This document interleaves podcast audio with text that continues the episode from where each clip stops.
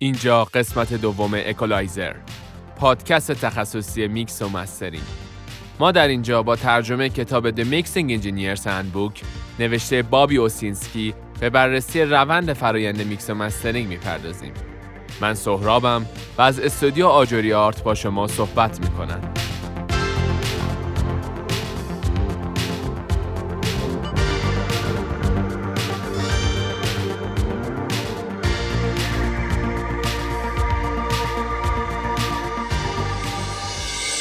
اکولایزر قبل از شروع این اپیزود درگذشت خسرو آواز ایران محمد رضا شجریان رو به تمام هموطنانمون تسلیت عرض می‌کنیم. در این قسمت ما سراغ فصل دوم کتاب به نام مانیتورینگ میریم.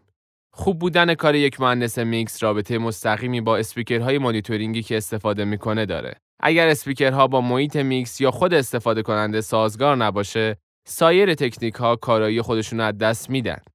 کن اسکات مهندس صدایی که سابقه همکاری با بیتلز، التون جان و پینک فلوید رو داره در این باره میگه من تقریبا می‌تونم تو هر استودیویی که اسپیکرهای مناسبی داره کار کنم. چون در اون صورت می‌تونید به چیزی که میشنوید اعتماد داشته باشید. اگر صدایی که از اسپیکرهای مورد اعتمادتون میشنوید خوب باشن، حتی اگه میکروفونهای حرفه‌ای هم نداشته باشید، در نهایت به میکس مناسب می‌رسید. اولین چیزی که در کتاب مورد بحث قرار گرفته محیط گوش دادنه. که اکثرا در استودیوهای خونگی بهش توجه نمیشه. احتمال اینکه شما فقط با قرار دادن اسپیکرهای مانیتورینگ در اتاق بدون بررسی کردن وضعیت به صدای بالانس و مناسب برسید خیلی کمه. چون اتاقهای پذیرایی و اتاق خوابهای خونه‌های مسکونی اکثرا برای استفاده به عنوان محیط گوش دادن برای میکس طراحی نشدن. ترمیم آکوستیکی اتاق برای بالانس کردن فرکانسی خیلی کار هزینه بر و سختی نیست. اما این موضوع از حوصله بحث این کتاب خارجه و اوسینسکی با جزئیات زیاد در این باره تو کتاب The Studio Builders Handbook صحبت کرده. اما در اینجا هم چند راهکار ساده فقط با جانمایی مناسب اسپیکر آورده شده. راهکار شماره یک خودداری کردن از قرار دادن اسپیکرها نزدیک دیوار. عدم توجه به این مورد باعث بیشتر شنیده شدن فرکانس های پایین میشه. هرچی فاصله اسپیکرها با دیوار بیشتر، این اثر کمتر. راهکار شماره دو دوری از گوشه های اتاق. این مورد حتی از نزدیک بودن به دیوار هم بدتره و به شدت روی فرکانس های پایین اثر می‌ذاره. به خصوص اگه فقط یکی از اونها در گوشه قرار بگیره. راهکار شماره سه خودداری از قرار دادن اسپیکرها نزدیکتر به یکی از دیوارهای جانبی. این مسئله تعادل شنوایی شما رو به هم می‌زنه. بنابراین بهتره تا جای ممکن اسپیکرها وسط دو دیوار جانبی قرار بگیره. راهکار شماره 4 خودداری کردن از دیوارها با جذب متفاوت. این یعنی اگه یه دیوار اتاق پنجره داشته باشه و دیوار دیگه کاملا رنگ شده باشه باز هم پاسخ فرکانسی متفاوته و باعث unbalance شدن شنواییتون میشه. البته رعایت کردن این مورد در استودیوی خونگی تقریبا غیر ممکنه خب می‌رسیم به روند انتخاب اسپیکر. در حالت کلی یک مدل خاص که مورد قبول تموم مهندسای میکس باشه وجود نداره نزدیکترین مدل به یک نوع استاندارد مورد قبول همگانی اسپیکرهای یاماها NS10M هست که البته این سری دیگه تولید نمیشه. اسپیکرهای Auratones هم مدتی در دهه 70 پرطرفدار شدن اما الان دیگه از محبوبیتشون کم شده. هرچند هنوز هم ممکنه در استودیوها به عنوان reference استفاده بشن. اینجا یه پرانتز باز کنیم برای شما دوستان. محصولاتی که در ایران موجوده با توجه به وضعیت بازار و نوسانات قیمتی قطعا با پیشنهادات این کتاب متفاوته البته در ادامه اوسینسکی راه تشخیص اسپیکر مناسب رو گفته و شما را از پیشنهادات دیگران راحت کرده. اما اگه به دنبال اسپیکرهای ارزون قیمت ولی با کیفیت هستید سری HS اسپیکرهای یاماها می‌تونه انتخاب خوبی باشه. خب برگردیم به متن کتاب با وجود صحبت زیادی که در مورد یک استاندارد میشه حقیقت اینه که خیلی احتیاجی به همچین چیزی وجود نداره. امکان اینکه با هر نوع اسپیکری حتی با هدفون در هر اتاقی به یک میکس خوب برسید هست. راه حل این موضوع اینه که شما به مقدار کافی به صداهای مختلف گوش بدید. تا متوجه شید که صدایی که از اسپیکر شما خارج میشه چه زمانی در جای دیگه هم خوب صدا میده. یعنی به یک reference در این زمینه برای خودتون برسید. مثلا وقتی جایی آهنگی با میکس خوب میشنوید اونو با اسپیکر خودتون هم امتحان کنید تا بفهمید چه صدایی میده خب حالا می‌خوایم در مورد چند پیشنهاد برای روند انتخاب اسپیکر صحبت کنیم شماره یک یک اسپیکر رو چون کسی به شما پیشنهاد داده انتخاب نکنید اسپیکرهای مانیتورینگ مثل گیتار هستن. هر کسی سلیقه خاص خودش رو در این باره داره. شماره دو قبل از خریدن اسپیکرها حتما به صدای اونا گوش بدید. یه حرفه‌ای موقع انتخاب در شرایط مختلف به صدای اسپیکر گوش میده. البته قابل درکه که ممکنه شما به فروشگاهی بزرگ دسترسی نداشته باشید و یا رابطه دوستی خوبی با فروشنده نداشته باشید که بذاره قبل از خرید اسپیکرها رو در محیط خودتون امتحان کنید. اما این خرید مهمیه. پس خودتون رو به یک فروشگاه برسونید و time زیادی بذارید که حداقل همونجا به صدای اسپیکرها گوش بدید. خب، حالا موقع گوش دادن باید به چه چیزایی دقت کنید؟ اولین مورد توجه به بالانس بودن فرکانس هاست. به یکی از قطعاتی که دوست دارید و خوب میشناسیدش گوش بدید و دقت کنید آیا بازه فرکانسی وجود داره که تشدید یا خورده شده باشه؟ به خصوص به بازه midrange دقت کنید یعنی فرکانس های 1.5 تا 2.5 هرتز. که خب راه حلش اینه که از قبل با یک اکولایزر این قسمت رو جداگونه گوش بدید تا گوشتون بهش عادت کنه. من در ادامه قطعه ای رو پخش و بعد با اکولایزر این بازه رو جدا می‌کنم. تا متوجه شید در مورد چه چیزی صحبت می‌کنیم.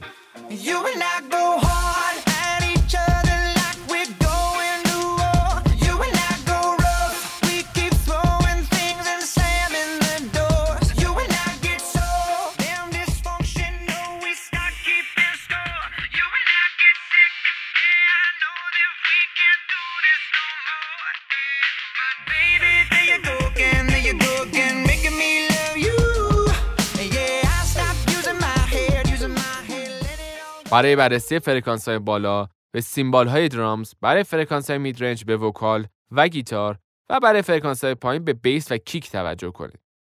اگه هر کدوم از این موارد بیش از حد بیرون می‌زدن یا شنیده نمی‌شدن یعنی اسپیکر در اون بازه فرکانسی unbalance ه.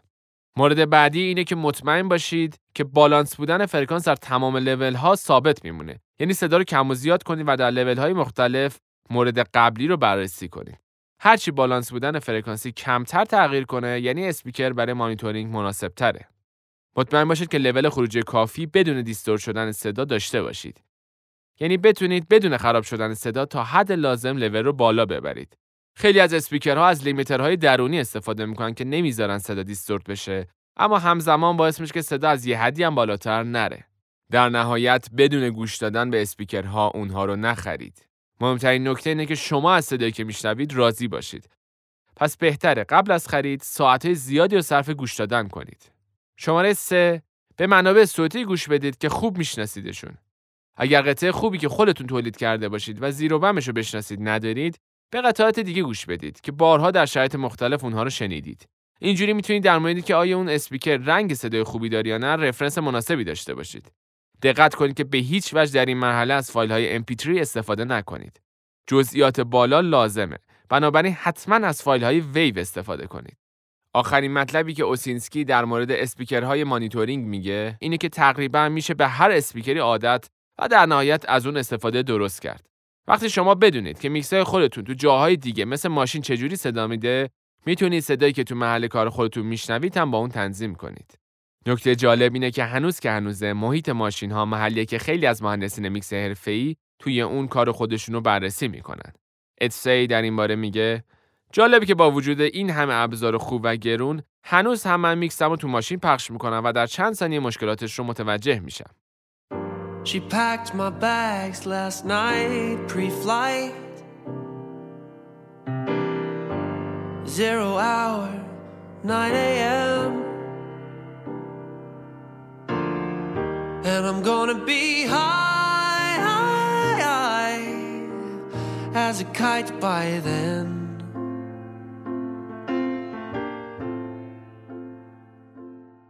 در بخش بعدی اوسینسکی سراغ setup اسپیکرهای مانیتورینگ رفته. خیلی از مهندسین میکس به خصوص در استودیوهای خونگی بدون بررسی خاصی به جاگذاری و setup اسپیکر می‌پردازن که باعث بروز مشکل در شنیدن میشه. با انجام یه سری نکات تجربی میشه تا حد زیادی مشکل رو حل کرد. نکته اول بررسی فاصله بین مانیتور هاست. اگر اسپیکرها خیلی به هم نزدیک باشن، فضای استریو به هم میریزه و صدا به نوعی مونو شنیده میشه.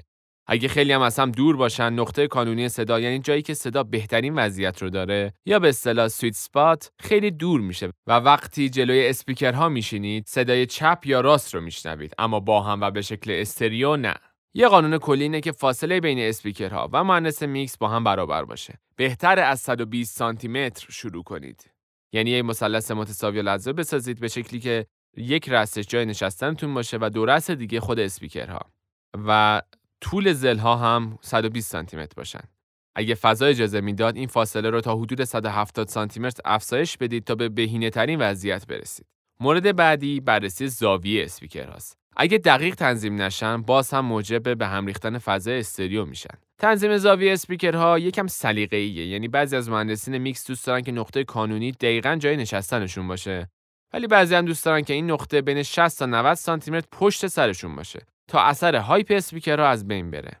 حالا اینکه منظور اوسینسکی از hype چی بود یه تحقیقاتی کردم و به نظر منظور از بین بردن تاثیرات احتمالی اسپیکر برای رنگ صدا و بازه‌های فرکانسی مختلفه.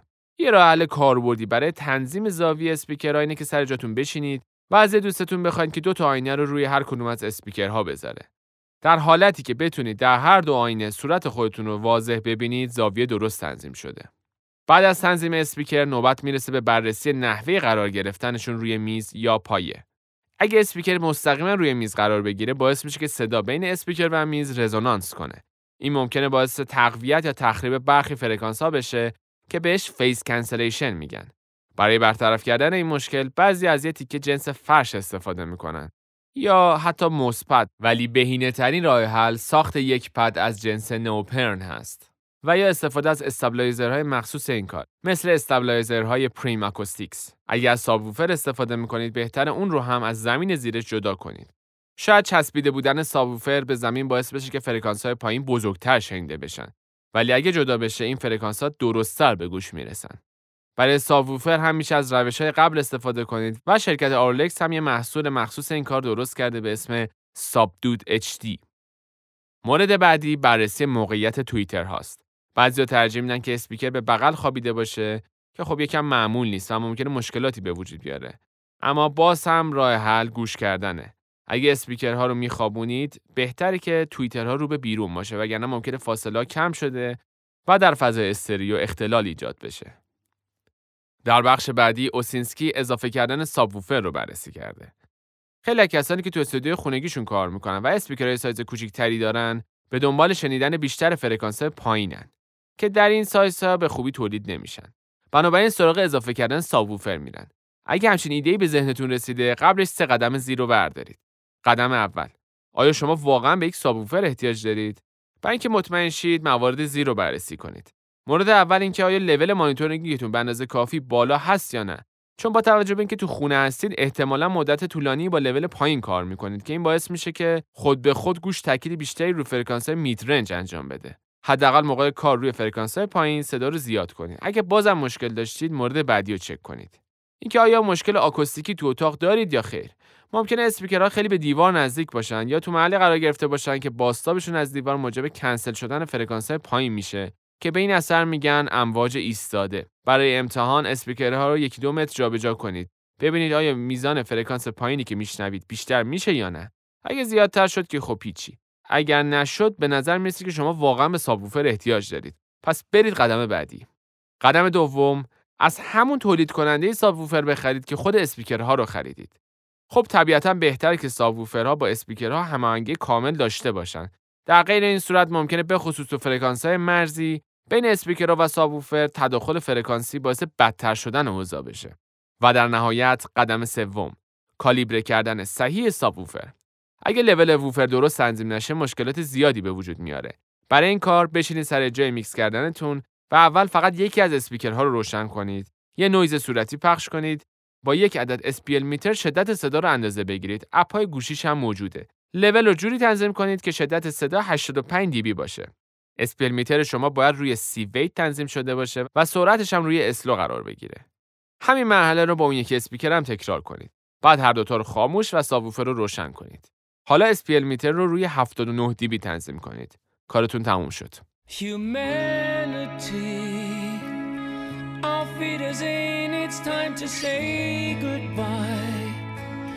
The party's over as the laughter dies.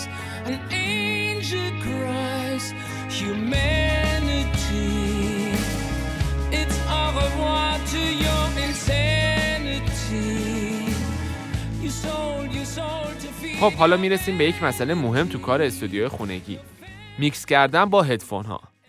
خیلی وقتا مجبوریم که تو خونه با هدفون میکس کنیم. دیر وقته partner یا بچه هامون خوابیدن یا با همسایه‌مون رابطه خوبی نداریم. چی کار باید بکنیم؟ خب میکس کردن با هدفون چهار مشکل اساسی داره. نمی‌تونیم به مدت طولانی باش کار کنیم چون گوش و سرمون خسته میشن. همش تمایل داریم که صدا رو زیاد کنیم که باعث آسیب به سیستم شنواییمون میشه. هدفون های گرون قیمت به خصوص در فرکانس های پایین خوب صدا میدن. بنابراین ممکنه قضاوت خوبی در مورد میکسمون نداشته باشیم و در نهایت این هدفون های استودیویی تفاوت زیادی با محلی که مخاطبمون می‌خواد آهنگ رو گوش بده دارن. ولی خب با این وجود هدفون ها خوبی های خودشون هم دارن. با اونها خیلی خوب میشه کلیک ها یا قطعی های کوچیکی رو که با اسپیکر ممکنه دست برن شنید و راه حل خوبی برای بررسی panning ها و طول reverb ها هستن. این به این معنی نیست که شما می‌تونید با خیال راحت تمام مراحل میکس رو با هدفون انجام بدید. ولی اگه مجبورید چاره ای نیست. فقط قبلش مهمترین چیز رو یادتون نره reference چند تا آهنگ با میکس خوب رو با هدفونتون گوش بدید تا به یک reference مناسب برسید. در ادامه اوسینسکی به این می‌پردازه که با چه لولی باید گوش بدیم. خیلیا میکس خودشون رو با لول خیلی بالا انجام میدن و بعضی از مهندسین میکس ترجیح میدن که با لول مکالمه عادی یعنی 79 dB یا حتی کمتر کار کنن. که البته اونا هم موقع میکس فرکانس پایین لول رو بالا می‌برن. میکس کردن با صدای زیاد برای مدت طولانی توصیه نمیشه. چرا؟ به این دلایل. دلیل اول واضحترین مورده. گوش دادن به صدای زیاد به مدت طولانی به شنوایی آسیب می‌زنه این مسئله فقط به خستگی گوش هم ختم نمیشه و ممکنه موجب خستگی عمومی بدن بشه دلیل بعدی اینه که پاسخ فرکانس گوش با صدای بلند در فرکانس بالا و پایین تغییر می‌کنه. بنابراین میکسی که با صدای بلند انجام می‌دید با صدای پایین unbalance میشه. در حالی که میکسی که با صدای پایین انجام می‌دید در رول بالا هم جواب میده. حقیقت اینه که میکس موسیقی برخلاف میکس صدای فیلم معمولا در یک لول ثابت انجام نمیشه.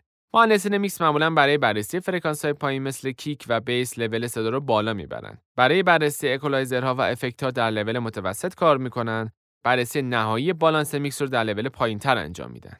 اوسینسکی در ادامه نظر چند مهندس میکس معتبر را هم در این مورد آورده. آلن سایدز در این باره میگه کم پیش میاد که من در طول میکس از لول بالا استفاده کنم و وقتی هم که پیش میاد نهایتا 20 تا 30 ثانیه کار رو تو اون لول گوش میدم. در حالت کلی موقع میکس لول در حد مکالمه عادی تنظیم میشه. اتسی میگه من در لول های مختلف میکس می‌کنم و تلاش می‌کنم که لول رو خیلی بالا نبرم چون باعث ضعیف شدن قضاوت گوشمون میشه. بعضی وقتا کم کردن صدا خیلی کمک می‌کنه. اما در هر صورت خوبی یا بدی خودشون رو دارن.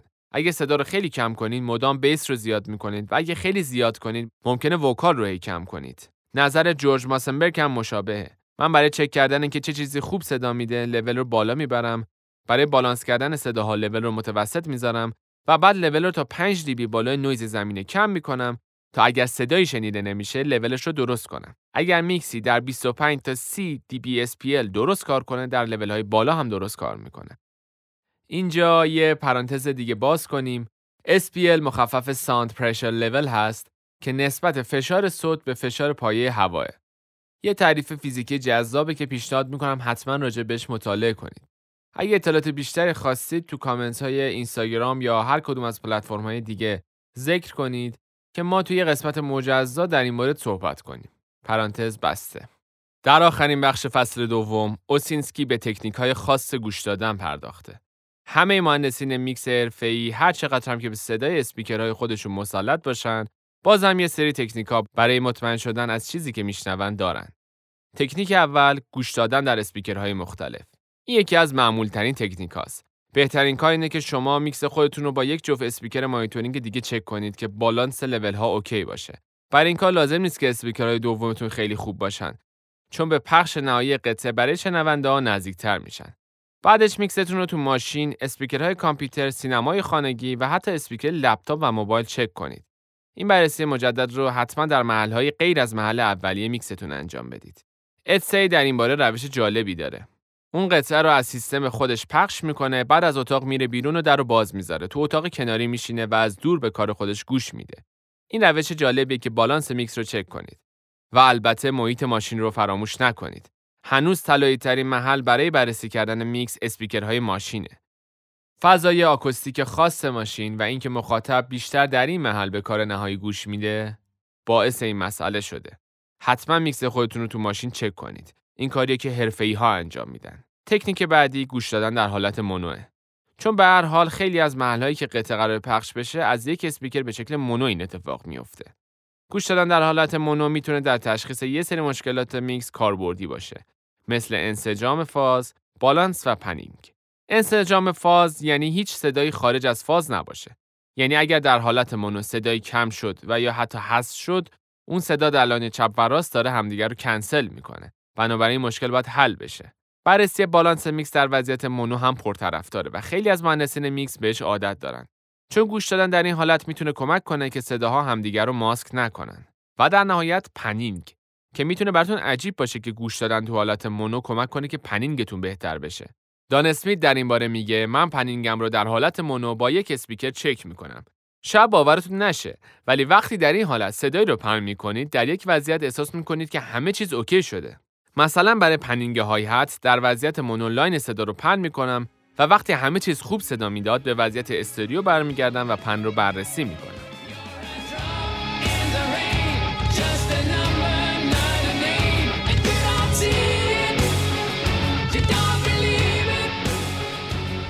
چیزی که شنیدید قسمت دوم پادکست تخصصی میکس و mastering اکولایزر بود که فصل دوم کتاب The Mixing Engineer's Handbook نوشته بابی اوسینسکی رو مرور می‌کرد. شما می‌تونید اکولایزر رو از طریق اپلیکیشن های کست باکس، گوگل پادکست، شنوتو و سایر اپ های محبوب پادکست تهیه کنید. ما رو در ادامه همراهی کنید و نظرات و سوالات خودتون رو از طریق ایمیل eq@ajuriart.com و اینستاگرام آجوریارت با ما در میون بذارید. و اگر دوست داشتید اکولایزر رو به دوستان خودتون معرفی کنید.